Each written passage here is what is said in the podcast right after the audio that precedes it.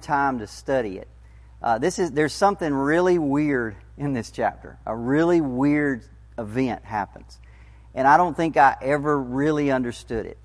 Um, I've read it. I'm like sh- many of you have. I'm sure you've read it several times, and um, but I didn't really understand it. And so I've been looking forward to just getting time to sit down and just study it and, and try to get a better understanding of it. And and, and I did. And uh, I think that um, the lesson it has is a huge lesson uh, for you and I as as Christians today. Now let's talk a little bit about Jacob. For all of Jacob's life he has labored under this fundamental misconception. And that is that he's, he always feels that spiritual blessings have to be obtained through fleshly methods. Okay, let me say that again. He, he, he, he, he understands that, that he's entitled to the blessings of God. He's been chosen for that. But yet he feels like he has to get them through cheating and through deception and through bargaining and, and all these fleshly means. Now, I'm going to tell you that if to understand this chapter, you have to understand that. Okay? That is hugely important. By the way, this very same thing can be true for, for many, many Christians today. They feel that spiritual blessings have to be obtained through fleshly means. And so, again, I, I kind of made a, a, point of saying how important that is because if you want to understand this chapter, you have to understand that. Now, this chapter is going to turn out to be a, a pivotal moment, a watershed event in, in Jacob's life. And it all begins with this long standing fear of his brother. Now, you remember back in Genesis 27, which happened 20 years ago in our timeline Jacob's mother sends him away, right? His, his brother wants to kill him. Uh, she's heard that. So she sends him away to Haran, to Mesopotamia, and she says, just go for a little while, right? Y'all remember that? Just stay for a little while, and when your, when your brother's anger has abated, I'll send for you, and you can come back. Now you gotta remember, 20 years have gone by, and he hadn't heard a word. 20 years have gone by. She never sends a messenger. She never sends for him. So in his mind, he has to assume Esau still hates his guts. Right? If, if Esau didn't hate him anymore, she would have sent a messenger. But she never sent anybody. So he has to make an assumption Esau's still mad. Esau's still angry. So as he's returning home, he's got very good reason to be afraid of his brother. Now let's pick our story up in verses 1 and 2. This is Genesis 32. It says, Jacob went on his way, and the angels of God met him. And when Jacob saw them, he said, This is God's camp. So he called the name of that place Mahanaim, which means two camps. Now, this story starts off really good. I mean, what, what could be more reassuring is that you're on your way back to the promised land and you see these angels. Okay, now how he knows they're angels and what they look like, the Bible doesn't tell us any of that. Um, but he makes his campsite. He says, you know what, I'm going to camp right here, right alongside this angelic camp, or what he calls God's camp. And so he makes camp and he names the place two camps. So the angel's camp is one camp and his camp is the other. Verses 3 through 5. And Jacob sent messengers before him to Esau his brother in the land of Seir, the country of Edom, instructing them, Thus you shall say to my lord Esau, Thus says your servant Jacob, I have sojourned with Laban and stayed until now. I have oxen, donkeys, flocks, male servants, female servants, and I have sent to tell my Lord in order that I may find favor in your sight. Now, Jacob is doing the smart thing, okay? He is initiating contact with his brother. He's not just going to wait around and, and, and, and, and just see what happens. He initiates contact with his brother. And what he does Notice what he said. He sends a messenger to his brother and says, Look at all the stuff I've got. I've got oxen and donkeys and camels and cows and all this stuff. Now, you may think, well, why would he, why would he, why would he do that? Well, it's, it's a smart move what he's doing, but again, keep in mind what his problem is. It's a fleshly response to a spiritual problem. And I'm going to bring this up several times. He, it's a smart move, right? Let, let me go ahead and make contact with my brother but it's a fleshly response to a spiritual problem. And the reply he gets in return is not very promising. Verse 6. And the messengers returned to Jacob, saying, We came to your brother Esau, and he's coming to meet you, and he's got 400 men with him. Now listen to me. That can't be good, right? That's not a welcoming party, that's an army. He's not coming with a few guys to say, Hey, welcome back, pat you on the back. He's got 400 men with him. And I'm sure any of us would have responded just like Jacob did. Verse 7 and 8. Then Jacob was greatly afraid and distressed. And he divided the people who were with him and the flocks and the herds and the camels into two camps, thinking, if Esau comes to the one camp and attacks it, then the camp that is left will escape. Now, once again, this is a smart move. He hears his brothers coming with 400 men, so he divides everything he has into two camps. And he says, okay, if, if Esau attacks one camp, then at least the other one will survive. If he attacks the other one, at least this other one will survive. So he's doing the best that he can to make smart moves to protect himself. But once again, it's a fleshly response to a spiritual problem. That, that's what he always does. He's got spiritual problems and he, and he attacks them or he approaches them with a spiritual, I'm sorry, with a fleshly response. Now, finally, we see him pray. Verses 9 through 12. And Jacob said, O God of my father Abraham, and God of my father Isaac, O Lord, who said to me, Return to your country and to your kindred, that I may do you good. I am not worthy of the least of all the deeds of steadfast love and all the faithfulness that you have shown to your servant. For with only my staff I have crossed this Jordan, and now I have become two camps. Please deliver me from the hand of my brother, from the hand of Esau, for I fear him, that he may come and attack me, the mothers with the children. But you said, I will surely do you good and make your offspring as the sand of the sea, which cannot be numbered for multitude. Now, let me say a couple things about this prayer. First, it, it seems to evidence a new humility in, in Jacob. He says, You know, I'm not worthy. Okay, so he's saying the right things. Also, there's no bargaining with God. You remember 20 years ago, he said, If you'll be my God, I mean, if you'll protect me and, and, and bring me back to this place safe, you'll be my God. He made a bargain with God. Here he doesn't do that. All, he just says, Look, you promised this. He just refers to, to God's word and says, You promised me that you would do this thing, right? So, in one sense, this is a good prayer. I, you know, you can't, you look at this prayer and I don't really see anything wrong with it. But as far as we know, there's no sign or no response from God. So Jacob is left to wait, right? Now, as he waits for his brother, he gets another idea, okay? So here's his next idea. And remember what I said earlier Jacob is always looking for fleshly solutions to spiritual problems, and he does the same thing again. Verses 13 to 21. So he stayed there that night, and from what he had with him, he took a present for his brother Esau 200 female goats and 20 male goats, 200 ewes and 20 rams, 30 milking camels and their calves, 40 cows and 10 bulls, 20 female donkeys, 10 male donkeys and these he handed over to his servants. Every drove by itself. And he said to his servants, Pass on ahead of me, and put a space between drove and drove. And he instructed the first, When Esau, my brother, meets you and asks you, To whom do you belong? Where are you going? And who, whose are these ahead of you? You shall say, They belong to my servant Jacob. They are a present sent to my lord Esau. And moreover, he is behind us. He likewise instructed the second and the third and all who followed the droves you shall say the same thing to Esau when you find him. You shall say, moreover, moreover, your servant Jacob is behind us, for he thought, I may appease him with the present that goes ahead of me, and afterward I shall see his face, and perhaps he will accept me. So the present passed on ahead of him, and he himself stayed that night in the camp. All right, let me explain what's going on here. He basically, Jacob's got all these animals, right? He is a very wealthy man. And so he's got cows, he's got sheep, he's got camels, he's got donkeys, and he got goats. So what he does is he separates a part of his herd into droves. So he separates out a drove of cows, he separates out a drove of goats, one also of, um, uh, of the sheep and the donkeys and the camels. And then he, what, what he does, he sends out, I think the first thing he sends out is the goats. He says, okay, take the goats and you guys leave. And so they leave out. Okay, and about two or three hours later, he sends the sheep behind him. And about two or three hours later, or whatever time is, he sends out the camels. So Esau is on his way to Jacob, And the first thing he's going to do is he's going to run into these guys with these goats. And he's going to say, Hey, who do these belong to? And they're going to say, These are Jacob's, these are a present to you.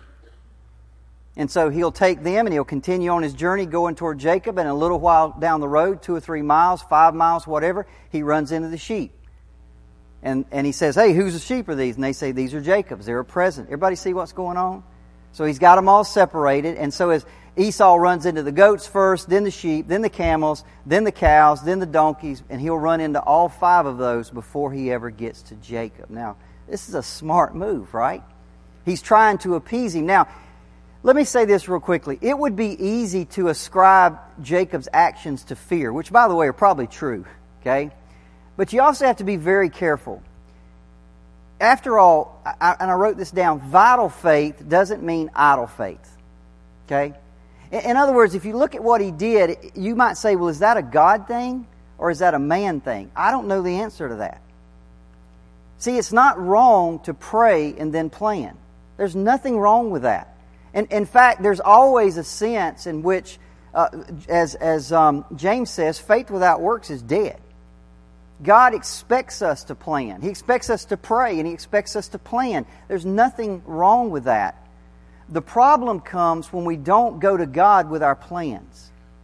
The, the, the, problem comes when we rely more on our plans than we do on God. Are you with me? Listen, I, I could throw this out there retirement. Is it wrong to, to plan for retirement? Is it wrong to put money aside for retirement? Is it wrong to save for retirement? Yes and no. It all depends on your heart. Are you relying on God for your retirement?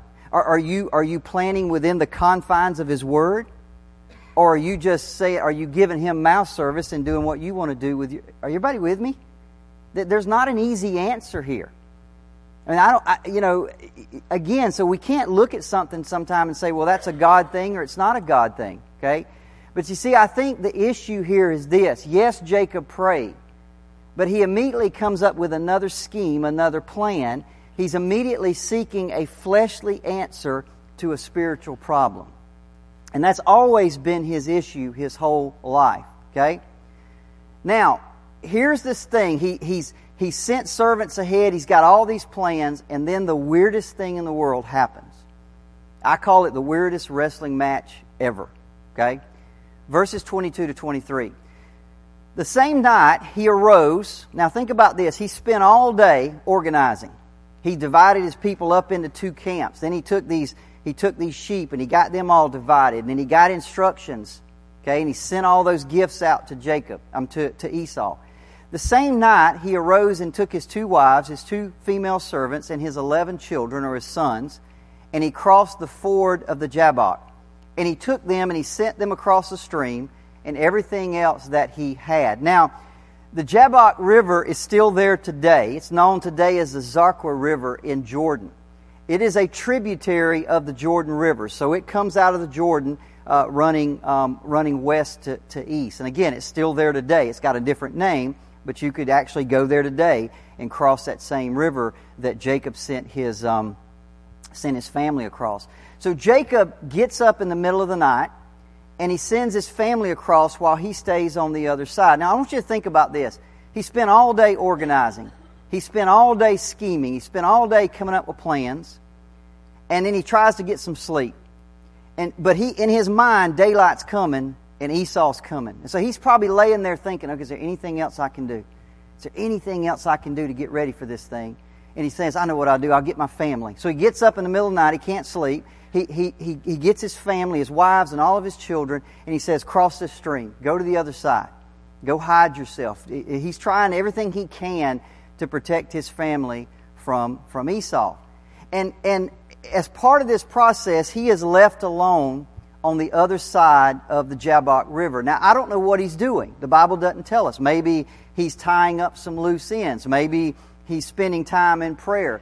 Maybe, I don't know. Maybe he's just got to go back and get some stuff. But for whatever reason, he's left on the other side. Okay?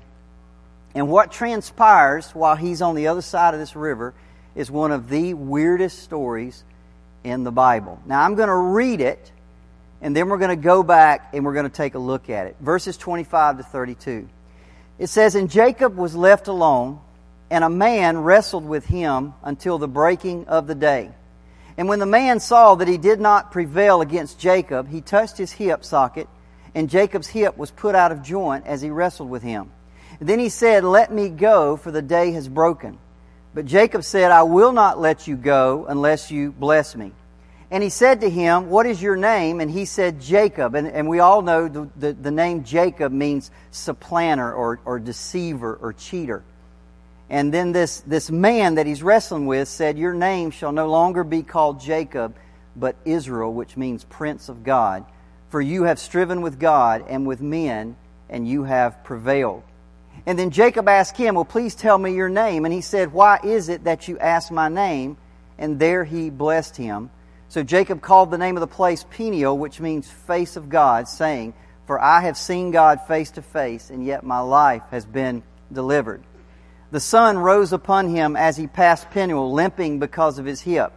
Therefore, to this day, the people of Israel do not eat the sinew of the thigh that is on the hip socket. By the way, I looked that up, and what that means is they do not eat the part that contains the sciatic nerve of the animal. Because everybody, anybody had ever had sciatic nerve issues in your, does it hurt? Keep that in mind in just a minute. But that's the part of the hip they don't eat is the sciatic nerve because that man touched the socket of Jacob's hip on the sinew of the thigh. Now, let's kind of figure out what's going on. First, we need to remember our context. Okay, let's put this thing in context. After 20 years away from home, Jacob is on his way back. He's going back to this Canaan with this small tribe that he's got and all this wealth that he's obtained. He is very close. He is just on the other side of the Jordan River. He is very close to the promised land. He is very close to his home. He's very close to his mom and dad. He is very close to the blessings of God because God said, I'll bring you back this land and I'll bless you. But right on the other side of the Jordan, he is absolutely terrified because his brother is coming with an army of 400 men. So he has, I mean, so close but yet there's this huge impediment in his way in his brother Esau and this army.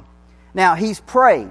He's done several things. Remember, he sent the messengers and he did the gifts, and now he's he divided the camps and he's sent his family across the Jabbok River. He's done all in his power to, to get ready. And out of this, out of nowhere, comes this man to wrestle with him. Now, what is going on here? Well, let me say up front that we don't know all the answers about this wrestling match. There's a lot of things that are kind of clouded in mystery. But there are a few things that are clear. First of all, we know that this man was an angel and not just a man. We know that because of the Old Testament. Hosea 12, 3 through 4 says this.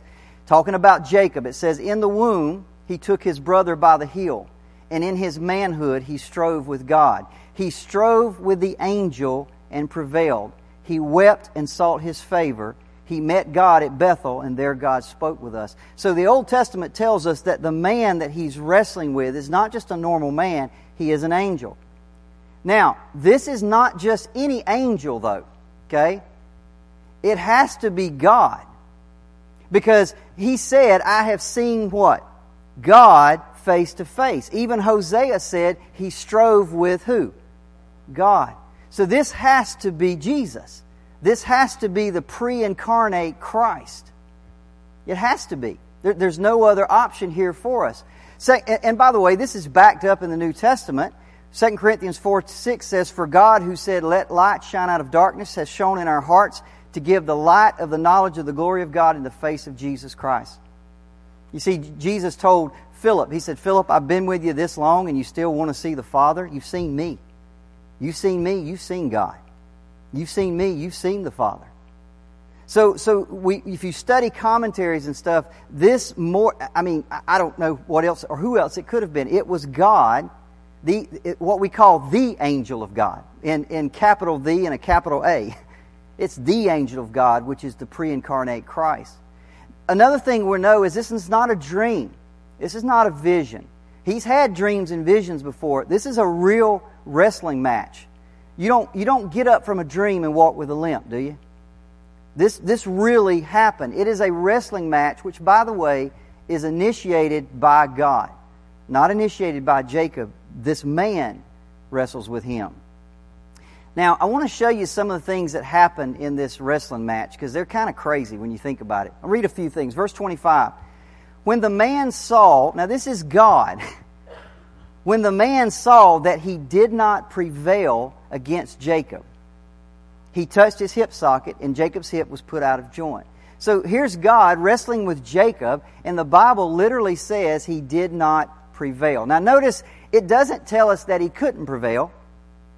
Because God could have easily just said, You're done, boy, and it's over. Right? He could have spoke the word of his mouth. He says he didn't prevail, which was a choice that God made, not to prevail. So what he does, he reaches down and he touches Jacob's hip socket, and he just through the touch of his finger, it dislocates his hip. And by the way, because of that area involves that sciatic nerve, it would have been extremely painful excruciating pain. And as a wrestler, it would have been devastating, right? It'd be like a, a pitcher breaking his arm or a, a running back breaking his leg. As a wrestler, when your hip goes out of socket, you can't do anything. It, it's over, right? And, and, as I said, if it would have involved the sciatic nerve, which it seems that it did, it would have been extremely painful. So Jacob is helpless. All he can do at this point is just hold on in desperation. That's all he can do is just hold on in desperation, and that's exactly what he did. Now, at this point, the craziest thing happens.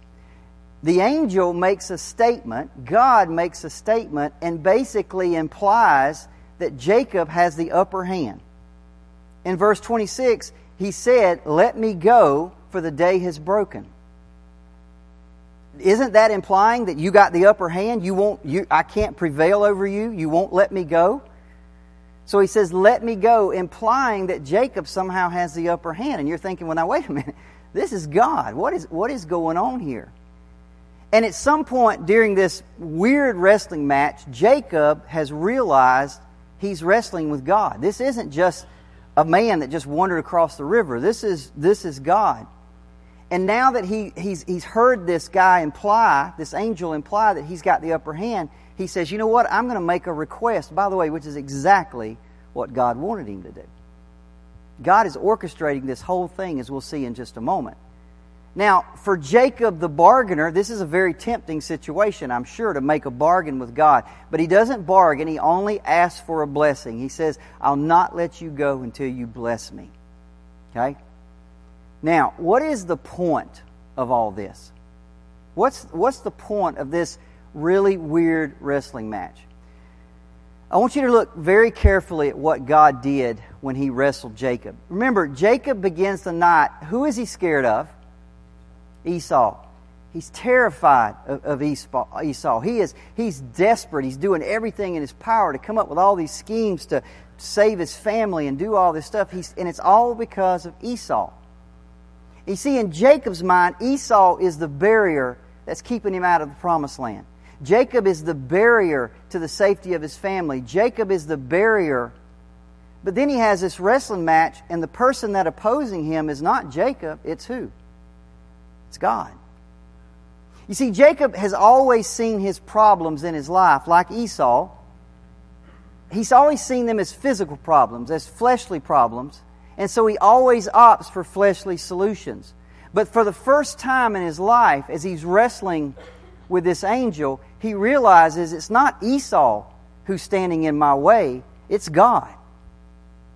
Esau fades into the background. God steps to the forefront and says, Son, Esau's not your problem. I'm the issue.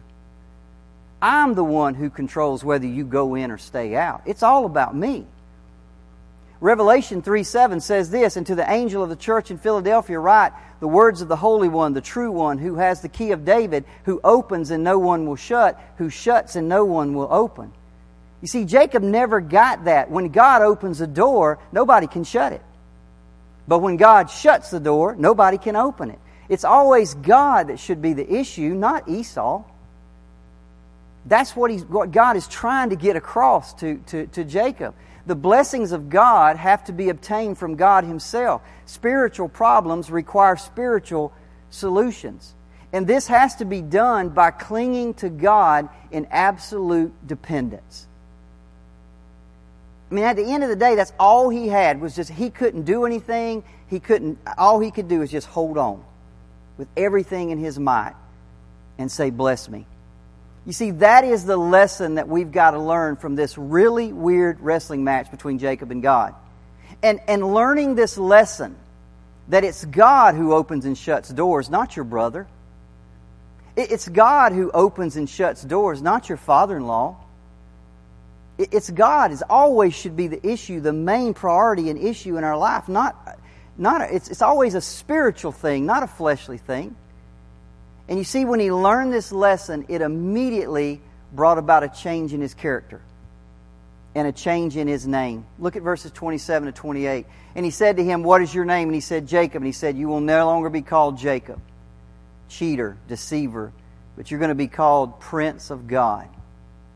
See, it changed. Your name represented his character. Something happened in that wrestling match that changed who he was. He saw something in that match. It's not about, it's not about the physical, it's about him. He opens and, and, and no one can shut. He closes and no one can, can open. Listen, it's the weirdest wrestling match in the world. God is overcome by Jacob. But how did he overcome him? He didn't do it physically. He wasn't stronger than God. He wasn't quicker than God. He wasn't more adept than God. In fact, he's been immobilized. He can't do anything. His only act is to just cling tenaciously to the angel. In the words of Hosea says this, he wept. I, I can, in my mind, I'm, I'm envisioning him. This hip is out of socket. The sciatic nerve is just running pain up and down his leg. And everything in him just saying, quit, quit, quit. And he's holding on, and tears are streaming down his face, and he's crying. And, and in this sense, God is overcome. Everybody see that? It's not a physical thing. He doesn't beat God, or he's not quicker than God, or faster than God, or uh, more athletic than God, or any of those things. He overcame just through the tenaciousness of his faith. You see, what God is trying to teach Jacob in this wrestling match is that the believer's life is one of spiritual warfare, not fleshly warfare. The, the blessings which Jacob are, are to come to him are spiritual blessings. It's all about spiritual things, and spiritual things cannot be obtained through fleshly means. Jacob had to realize that the issue in his life was not his brother, it was his God. You see, if God is with us, we cannot lose. And if God is against us, you cannot win. That's always the case. God is the issue, not our problems. Now, there are two lessons in this.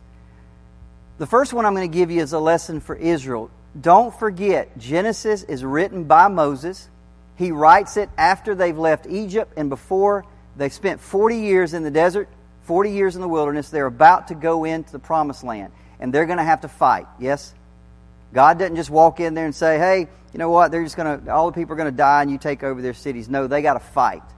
They got to battle. And so they need some confidence going in. So one of the things, remember, this, this story originally would have been written for them. Remember, years before, I want you to imagine they're, they're at the door of the promised land. They're about to enter in. And you remember years before they had sent spies into the land? And the spies go in the land and they come back and said, Man, there are giants in that land. They are stronger than us. They're bigger than us. They're, they're, they're, they're more of, I mean, there's no way we can beat them. Kind of like Esau, right? The, and the people get all this fear and all this dread, and they, they're right on the cusp of the promised land. They're ready to go in.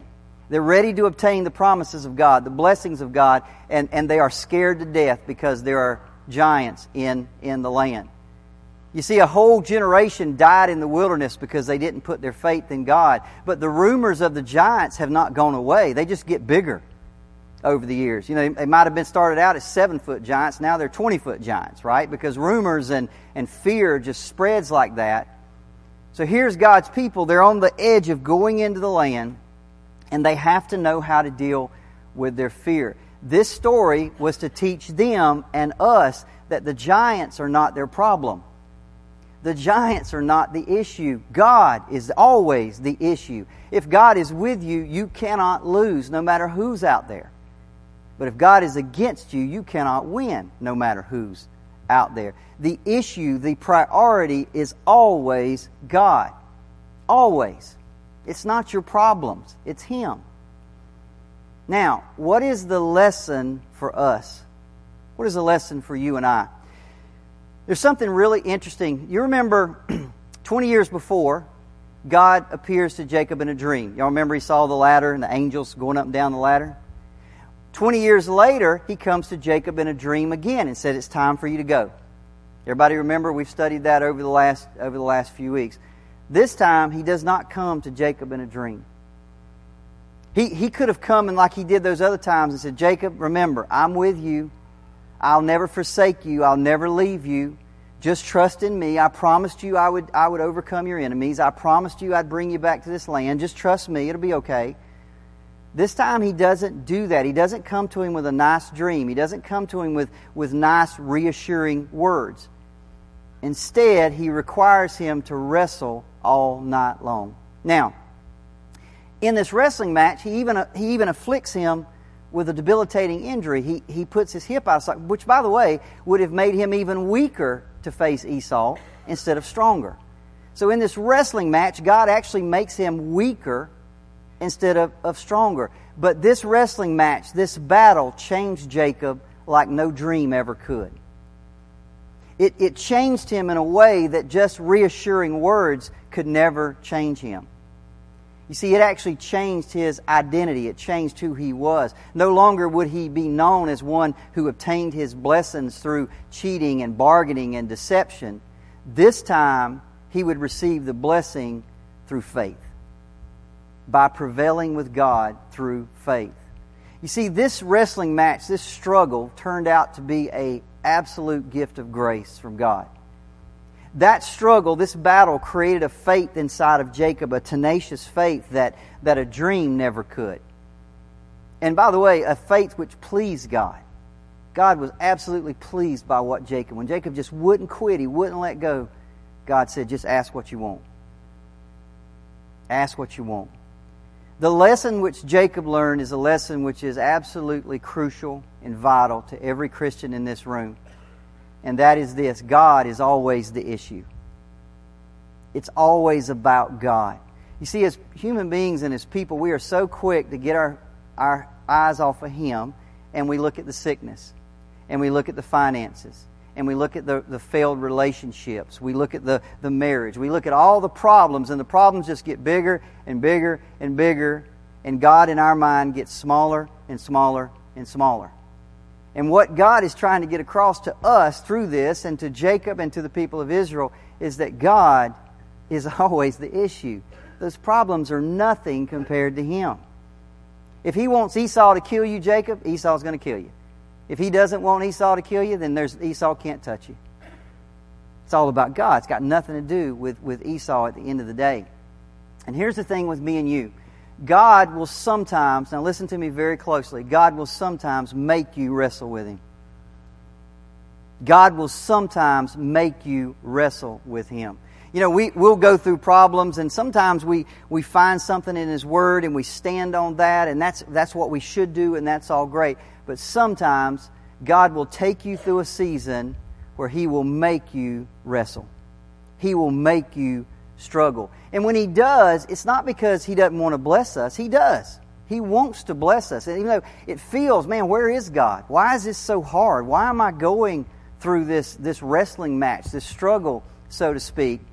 It's because He's got more blessings in the wrestling match than He does outside of it. There's more blessings for you as a person. There's more that He wants to do in your character while you struggle that He can never do by just giving you some reassuring words.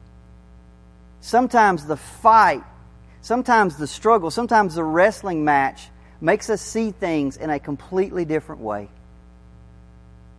And God knows that. And that's why He allows us to go through some of these things that we go through. Now, you understand, I hope, I'm not talking about a physical wrestling match. I may be talking about the death of a loved one. I may be talking about a failed marriage. I may be talking about um, uh, rebellious children. I may be talking about uh, financial ruin. I may be, everybody with me? But there's something in that battle, there's something in that wrestling match with God that God's asking, Are you going to hold on? Are you going to hold on? Are you going to wrap your arms around me when you've got nothing else to do and you're going to hold on for dear life and refuse to quit? Refuse to give up. Refuse to stop until you come out of the other side. Are you going to do that? That's what He's wanting from us. That's what He's looking. And it's only that kind of battle that can teach that kind of faith. I'm sorry. You'll never get it when everything's going good. You'll never learn that kind of faith when everything's just all uh, sunny and roses. But boy, when the storm comes, when the battle comes, when the struggle comes, you'll find out real quick, quick who you are with God. What is your real relationship with God? I want you to remember it was God who initiated the match, not Jacob. And, and this match drew Jacob out of this preoccupation with, with Esau. He was just, it was all that he could think about. He couldn't sleep because he, all he could think of was Esau. Esau, I, Esau's going to kill me. Esau's going to take all my stuff. Esau's going to, going to kill my family and all this stuff, right? And God says, look at me. Focus on me. Put your faith in, in me. By the way, if you would have asked Jacob, Jacob, do you want that struggle? I'm sure he didn't. If you'd asked him, do you need the struggle? I'm sure he'd have thought, no, I got, I got faith in God. He just wanted to get rid of the Esau problem, but Esau wasn't his problem, right? So the wrestling match is a means of God's grace. It's a channel for God to bless him, not just to deliver him from Esau, but change him as a person. And the same is true for you and I. So I've got some questions for you this morning as we close. What do you really need from God right now? What do you really need in your life? What blessing do you want from Him? How badly do you want it? How badly do you want it? Are you willing to hold on?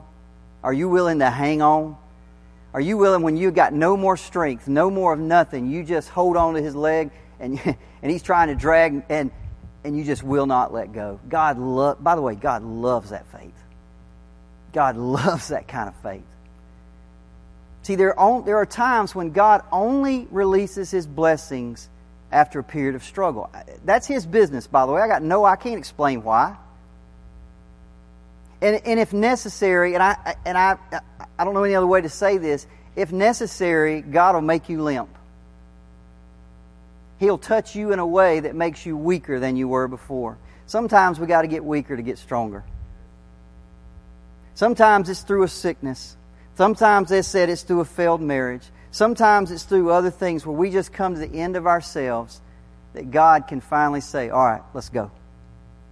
I got rid of all that junk. I got rid of all that other stuff. Focus on me. I'm here. I'm the issue. I'm the priority now we can we can build something. It's happened to me. I know some of you out here it's happened to you. God will sometimes cause you to limp in order to strengthen our faith.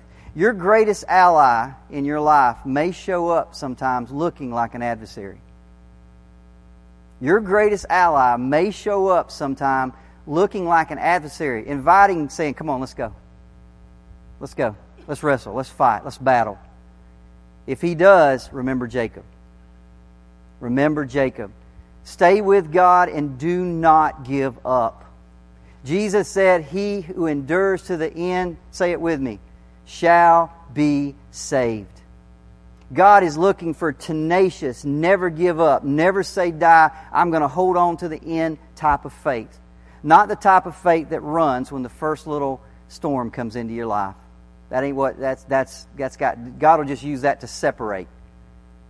God's looking for Jacobs. People that'll hold on to him and believe in him even when they've got every reason not to. Even when he looks like he's against you, even when he looks like he's an adversary, you still hold on because he's God. I was reading this the other day about Peter. You remember when God has fed the, uh, Jesus has fed the 5,000 and then they, he crosses the sea uh, the, the Sea of Galilee, and they come to the other side, and he's teaching them, and he starts teaching them some hard things, and they all leave. They all forsake him and said, Who is this guy? Why is he saying weird stuff like this? And he turns to his disciples and he said, Are you going to leave me? And Peter says, Where else are we going to go? You alone have the words of life. Are you going to leave me, God says, when times get hard? Are you going to leave me when the doctor calls with that diagnosis? Are you going to are you going to call? Are you going to leave me when your husband walks out or your wife walks out? Are you going to are you going to leave me?